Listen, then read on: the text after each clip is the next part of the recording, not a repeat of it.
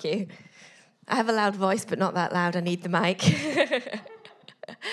well, it is absolutely wonderful to be in front of people again. The last 18 months, I've done most of my speaking in front of my camera, my phone, uh, and sent it off to places. So I am so excited. It's only my second one in real life, but I know there's also a live stream, so it says a really big on air there, which is a little intimidating, I have to say.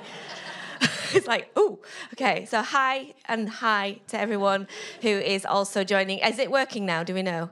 It is great. Okay, so um, a few years ago, a couple of years ago actually, I decided it was going to be a good idea to have a bit of an adventure and spend New Year's Eve um, in a cave. I bet none of you thought I was going to say that, did you? in a cave, literally. I, I have pictures of it there. It is called Priest's Hole. Uh, it is about a three hour hike up that mountain. And I it's a crazy thing to do. I thought I had this romanticized idea, I think, in my head of what it was going to be like. There's just me and my husband, the, the boy, we have two boys, they're 22, 23 now, and 20, and we decided to leave them with the house uh, and their friends and have a party, and we would go off and have an adventure. So I thought it was going to be this kind of great thing. We'd have a roaring fire and a bottle of champagne, and we would, you know, just have this wonderful experience out in the wilderness. I was very, very wrong. very, very wrong. It was, uh, the next picture will show you, there was snow. That is the cave. It's not that big and um, it, it, was howling a gale. It was sideways rain, um, and it was freezing cold because, of course, it's the 31st of December. Again, not thought this through, maybe more of a summer activity. Um, and there's a few things about caves that I hadn't really thought through well enough. Number one, caves don't have toilets. Number two, uh, caves don't have kitchens. Number three, caves don't have beds. Number four, caves don't have a booking system, which means they're just the two of us. You can't just book a cave out. Like anyone can come, which is why it ended up being four random men, my husband, myself, and two dogs. That's who I spent my New Year's Eve with. And I know we're all laughing now, but I have to tell you, there was some serious low points in that night. It was pitch black. Like once the fire had died down and the wind had turned, so that was literally coming into the cave. It was, and everyone else was asleep and it was loud because they were all snoring. And I was the only one awake, and I couldn't get comfortable at all, sitting down, lying up, standing up, whichever way I tried. I was so cold. I don't think I've ever been so cold. Or if you ever felt cold come up through the ground, it comes up through the ground. I was so miserable. It was the darkest dark of dark I've ever seen in my life outside. No moon, no stars, nothing. Just howling wind, freezing cold. I was so miserable. There was nothing about this experience that was what I wanted it to be. Nothing about this experience that I'd hoped it would be. Nothing about this experience was how I'd imagined it. I was becoming increasingly frustrated. I was disappointed and I was just downright miserable. And I could feel my emotions spiraling out of control. I could feel myself wondering if this was going to be some sort of metaphor for the year ahead, where it was, I had all these great ideas of hopes and dreams and, you know, faith of what it was going to be like, but the reality was going to be miserable and, and, and difficult and full of challenges. Um, it probably wasn't that far off because it was just before lockdown, but we won't go there. Um, but I in the midst of that whole experience of in the in the darkest night in the coldest cave i was losing my sense of perspective and my emotions were beginning to go downward downward and i just felt god's whisper. He said to me this he said remember david was king in the cave long before he was king in the castle. Do not let what you are looking out on affect your outlook and it was really good advice. So who's in a cave season right now in this room? You can be honest, just wave your hand. Who is in a space? I can see a couple of hands go up. In a space where you are really struggling just to get your head around what you're experiencing right now. It's not what you thought it would be, It's difficult, more difficult than you ever thought it was going to be. Your hopes and dreams and your imaginations and your expectations are not being met right now. And you are finding it really tough to see the positive, to see the, the way ahead. It's really dark and it's really difficult. And you're just downright miserable. Anyone like that right now? Let me pray for you. Holy Spirit, I thank you. I thank you that you have called us to see things from your perspective. Father, I thank you that you are with us in the cave. You have not abandoned us in a dark place, in a cold place, in a wet place, in an uncomfortable place. You are with us there. And Lord, I pray as we just spend the next few minutes exploring in your word how we can respond in times when our emotions feel out of control, Lord, I pray right now that you would speak. Your whisper would be heard loud in people's hearts this morning. In Jesus' name, amen. We're going to have a look at King David because he's an expert on caves. He spent a long time in one. In fact, he spent about three to six months, they think, theologians and clever people who know these things, um, they think about three to six months he spent in a cave on the run though he was already anointed as king and was meant to be king there was expectations about his life and what it should look like instead he ends up on the run for his life abandoned in a cave alone. Uh, it's about three to six months before others find him, his family, and others come around. So he is miserable and he is alone. So let's have a little look about what he does in his cave season because I think we can learn a few things about it. We're going to look at uh, Psalm 141, which he wrote in the cave because it says, a maskil of David when he was in a cave. That's really helpful from the Psalms to tell us that he wrote this whilst he was in the cave. He says this I cry aloud to the Lord. I lift up my voice to the Lord for mercy. I pour out before him my complaint. Anyone else feeling that? Before him I tell my trouble. Look and see, there is no one at my right hand. No one is concerned for me. I have no refuge. No one cares for my life.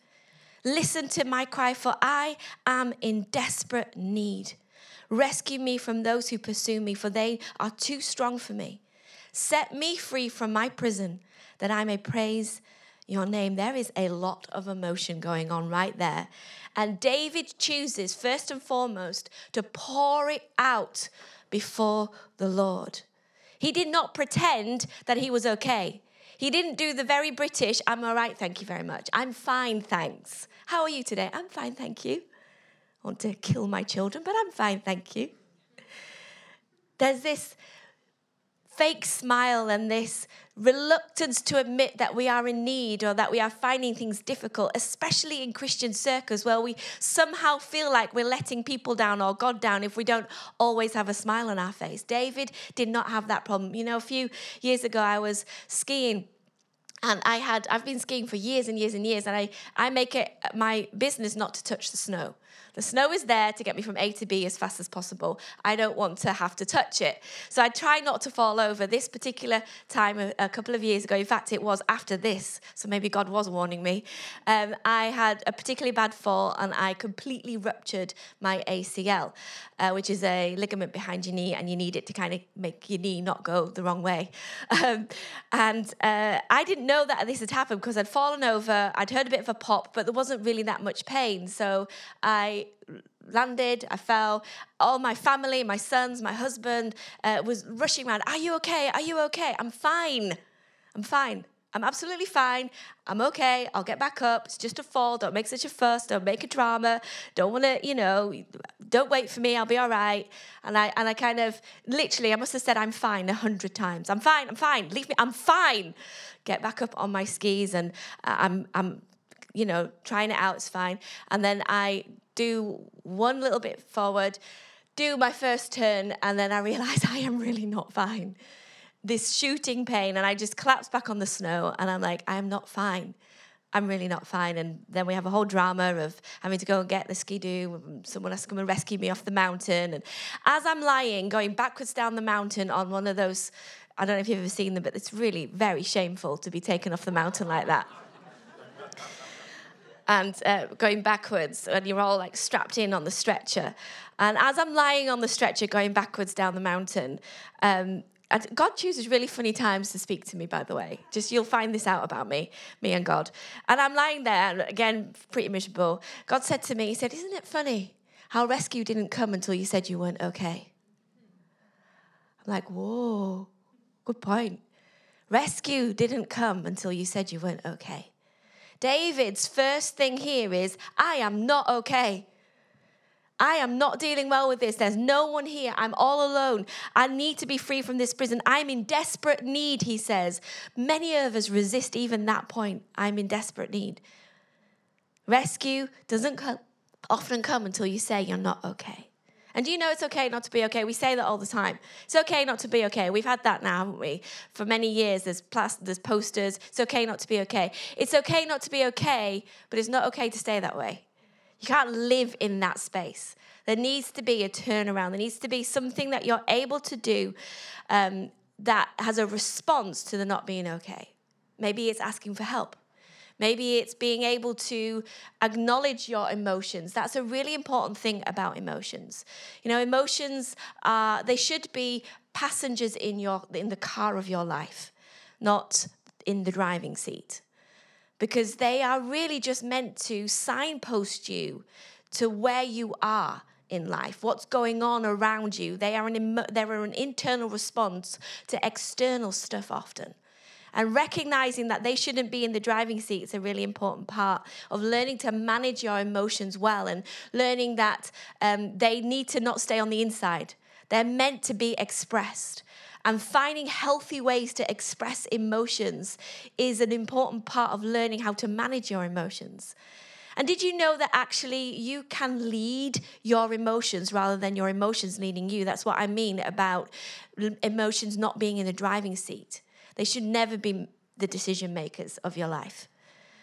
And so I remember actually a time where this was really true for me when I was feeling so overwhelmed by a situation. Uh, I was out of my depth.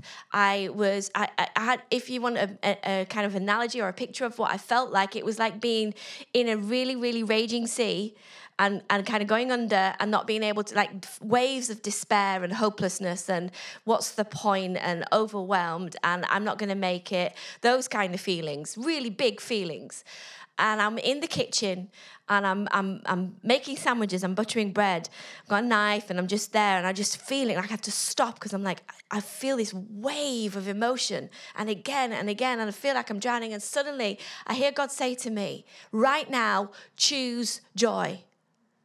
I'm like, what? That is a ridiculous thing to say, Lord. You've said a lot of ridiculous things to me, but choose joy?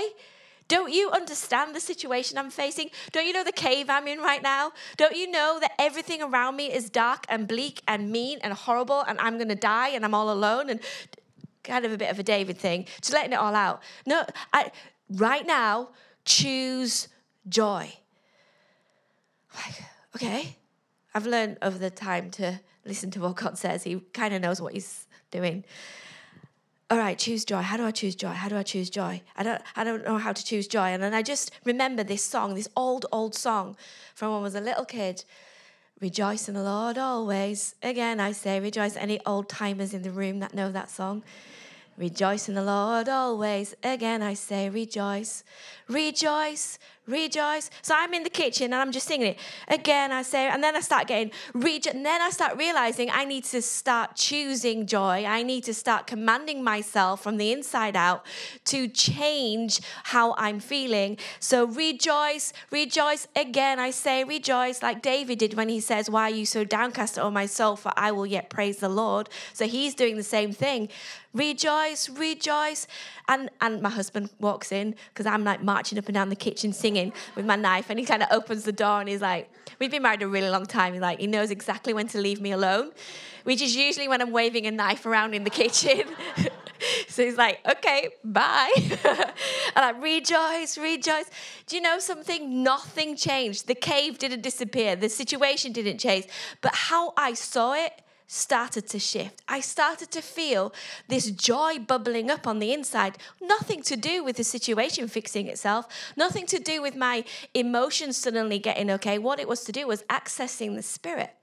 What it was to do with was submitting my emotions and kicking them out of the driving seat, putting them in the back seat and the passenger seat where they belong, and go, I'm going to put Jesus in the driving seat. I'm going to pick my spirit up front. I'm going to choose to do what the Lord has told me to do and allow Him to stir things up on the inside. I ended up laughing in the kitchen by myself. Again, probably not a time for anyone to be there with me.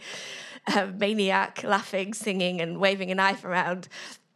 But I know it was a life transforming experience for me because I knew then that when God says you can choose an emotion, I realized you can. And guess what? It obeyed. I felt better. My emotions began to reshift. You know, emotions. Uh, Jesus, you know, it's a very famous scripture. It says as in, in John 11 that Jesus wept and it's the shortest sentence in the Bible. I find it a fascinating scenario because Jesus is at the tomb of Lazarus. He's been dead for a little while now. Everyone is really, really sad. The emotion, the atmosphere is grief, it's loss, it's probably frustration, it's probably sadness, uh, frustration and anger because Jesus didn't come in time, so they thought, and it's too late. It's the why. It's, you know, how many times we ask the Lord, why? If only you'd have come earlier, if only this hadn't have happened. There was a lot of if onlys, and Jesus knows he's about to raise Lazarus from the dead. He could have come into that situation full of faith and, you know, come on now. No, what's all the crying about? We're going to see a miracle happen in this place. No, no, no, no. He walked in and he sensed. He knew, he could see. It says he was moved with compassion. He allowed his emotions to have a voice and to have a place and to have the right place. And so he wept. Though he knows it's only temporary, because here's the thing emotions are only temporary. They're supposed to be signposts for where you find yourself. And where he found himself in that moment was grief, was sadness, and was a loss. And so the appropriate response was to cry, knowing that it was temporary, knowing that a miracle was about to happen. He still gave his emotions voice and gave them space. David went directly to God with how he felt. He allowed himself to not be okay. He allowed himself to not be okay with God. There's other Psalms where he's like, Where are you? How, come, how long are you going to leave me like this? How long are you going to leave me down in the dirt, Lord? So he has got the confidence and the closeness of relationship with God to actually be real even with God. Do you know that God is not afraid of your emotions? He's not afraid of your negative emotions. He's not afraid of your anger. You can be the most honest you ever want to be with anybody with God. You don't have to put a face on. You don't have to say, I'm okay, thanks. You don't have to say the Christian thing of amen and hallelujah. When it's you and God, you can actually express exactly how you feel. He can take it. He's okay with that. He's going to allow you the honor and the privilege of having your emotions, owning your emotions, expressing your emotions. It's okay not to be okay. It's not okay to stay that way. When you pour them out before God, you give an opportunity for God to speak into it, to, uh, to help you respond well. There's some practical things you can do when you find yourself overwhelmed. You can do what I did and sing a little song in the kitchen, wave a knife.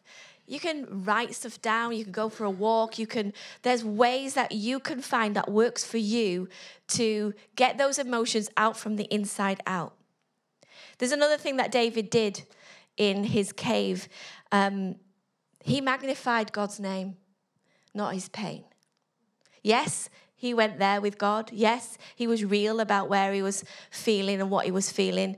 Yes, he expressed um, his disappointment and his anger. But he also chooses to change that. Like I just explained about singing my song and how the singing of the song, how the raising of my voice in worship shifted the atmosphere. David does the very same thing in the cave. Because you see, when you're in a cave, I know this because I've been in a cave, it amplifies. Every sound is amplified it echoes back to you. I know that because there was a snorer in the cave. It was loud. When you find yourself in a cave season, when you find yourself overwhelmed, surrounded, not sure how to express what's going on on the inside of you, there's an amplification that can happen. And if you amplify the negative, if you amplify the down, the uh, that just gets louder and louder. It echoes back to you. David chooses in Psalm 57, and I don't have it on there, I'm afraid, chooses to amplify God's name, not his pain says in Psalm 57. And again, we know that he wrote this in the cave because it says, when he had fled from Saul into the cave. Helpful context. Have mercy on me, my God, have mercy on me, for in you I take refuge. I will take refuge in the shadow of your wings until the disaster has passed. I cry out to you, God Most High, who vindicates me. Be exalted, O God, above the heavens. Let your glory be over all the earth. This isn't after, this is still in. He's still in the cave.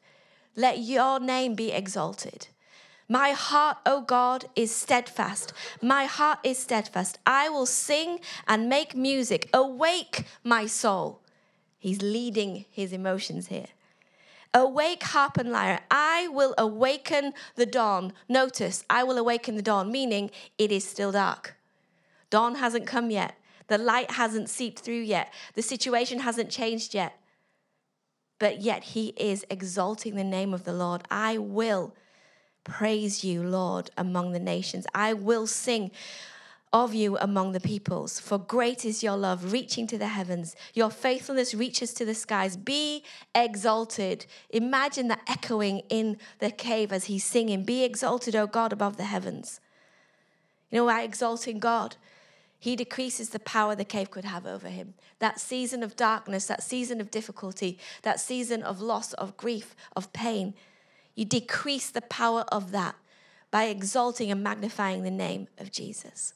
Psalm 22 tells us that God inhabits the praise of his people. That means when you feel far away from God, when you feel like he's disconnected and you feel alone and abandoned in a cave, that is precisely the time to raise your voice. That is precisely the time to fill your mouth and your heart with a song of praise to the Lord because he inhabits, that means he lives in the praise of his people.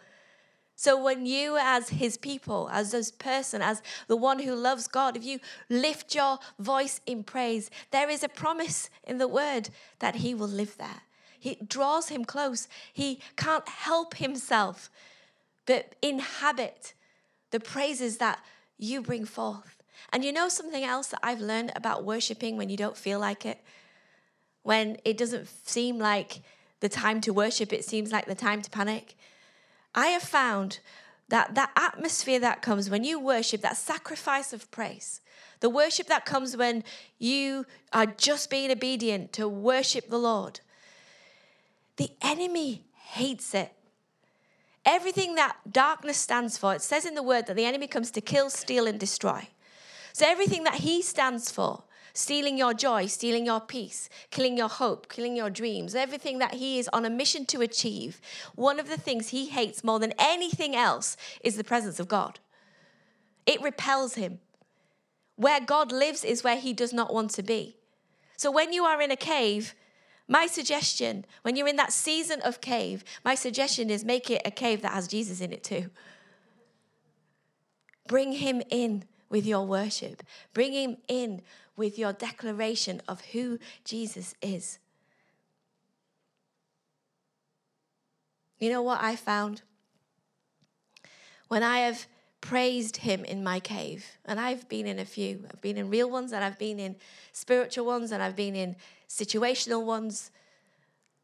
When I have found myself in caves and I have worshipped despite the circumstances, I have found that I don't need to run to the throne room of a castle, but the throne room runs to me. The heavenly throne finds its presence right where I am. I don't have to go anywhere, it comes to me. So even in your cave, even in your darkness, even in your difficulty, even in your challenges, even in your adversity, the throne room of heaven, the peace and the joy, the strength, the wisdom that comes from his presence can be found right there in amidst your difficult circumstances. Let me tell you one more thing, because we're going to close because I want to do a bit of prayer. One more thing about this story and about what happens around David when he is in his cave season, when he is managing all those emotions, when he is choosing what to do and how to respond. One of the things that really strikes me is that a cave is accessible to all. Remember now, he is a king. He's already been anointed as king. And remember what God told me in the cave. He learned how to be a king in the cave long before he was a king in the castle. Something about being a king, carrying yourself in the way David carried himself in the cave, that is so powerful it attracts people. You see, there's no, there's no, like I said, no booking system for the cave. Anybody can go.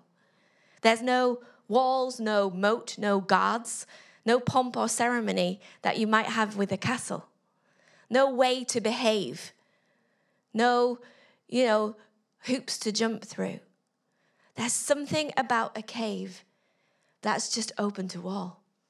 And David, if you don't know the story, actually, in that cave season, men, mighty men of God, although they didn't even know they were that yet, found him there. In fact, it was it says in the word that they were men that were disenfranchised, distressed, they were in debt, they were those who would never have been allowed anywhere near a castle.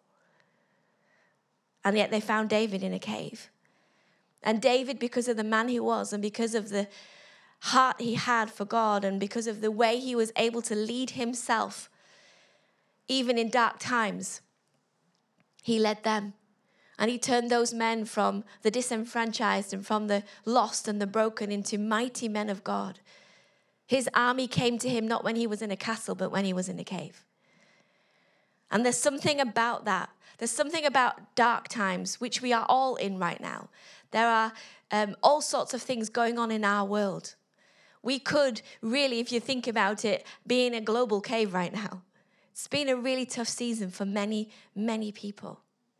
And churches, this church, our church, every church around this globe, my prayer is that we are those who are kings in a cave. That we attract those who are lost and broken and have nowhere to go, who would never get into a castle. Let's not build castles as churches. Let's be kings in the cave. I wonder if we can stand together. I'm going to invite the band up.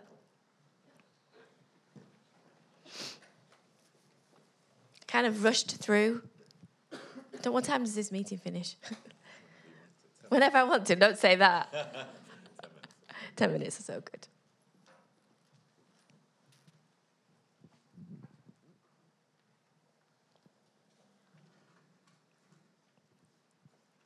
I feel like there's um, there's some gifts of encouragement that God wants to give. Because I feel some are really tired. Just really tired. You're not sleeping.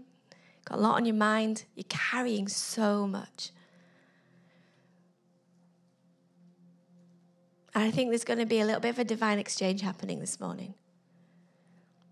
So I wonder if we can just close our eyes for a moment and just focus on the Holy Spirit.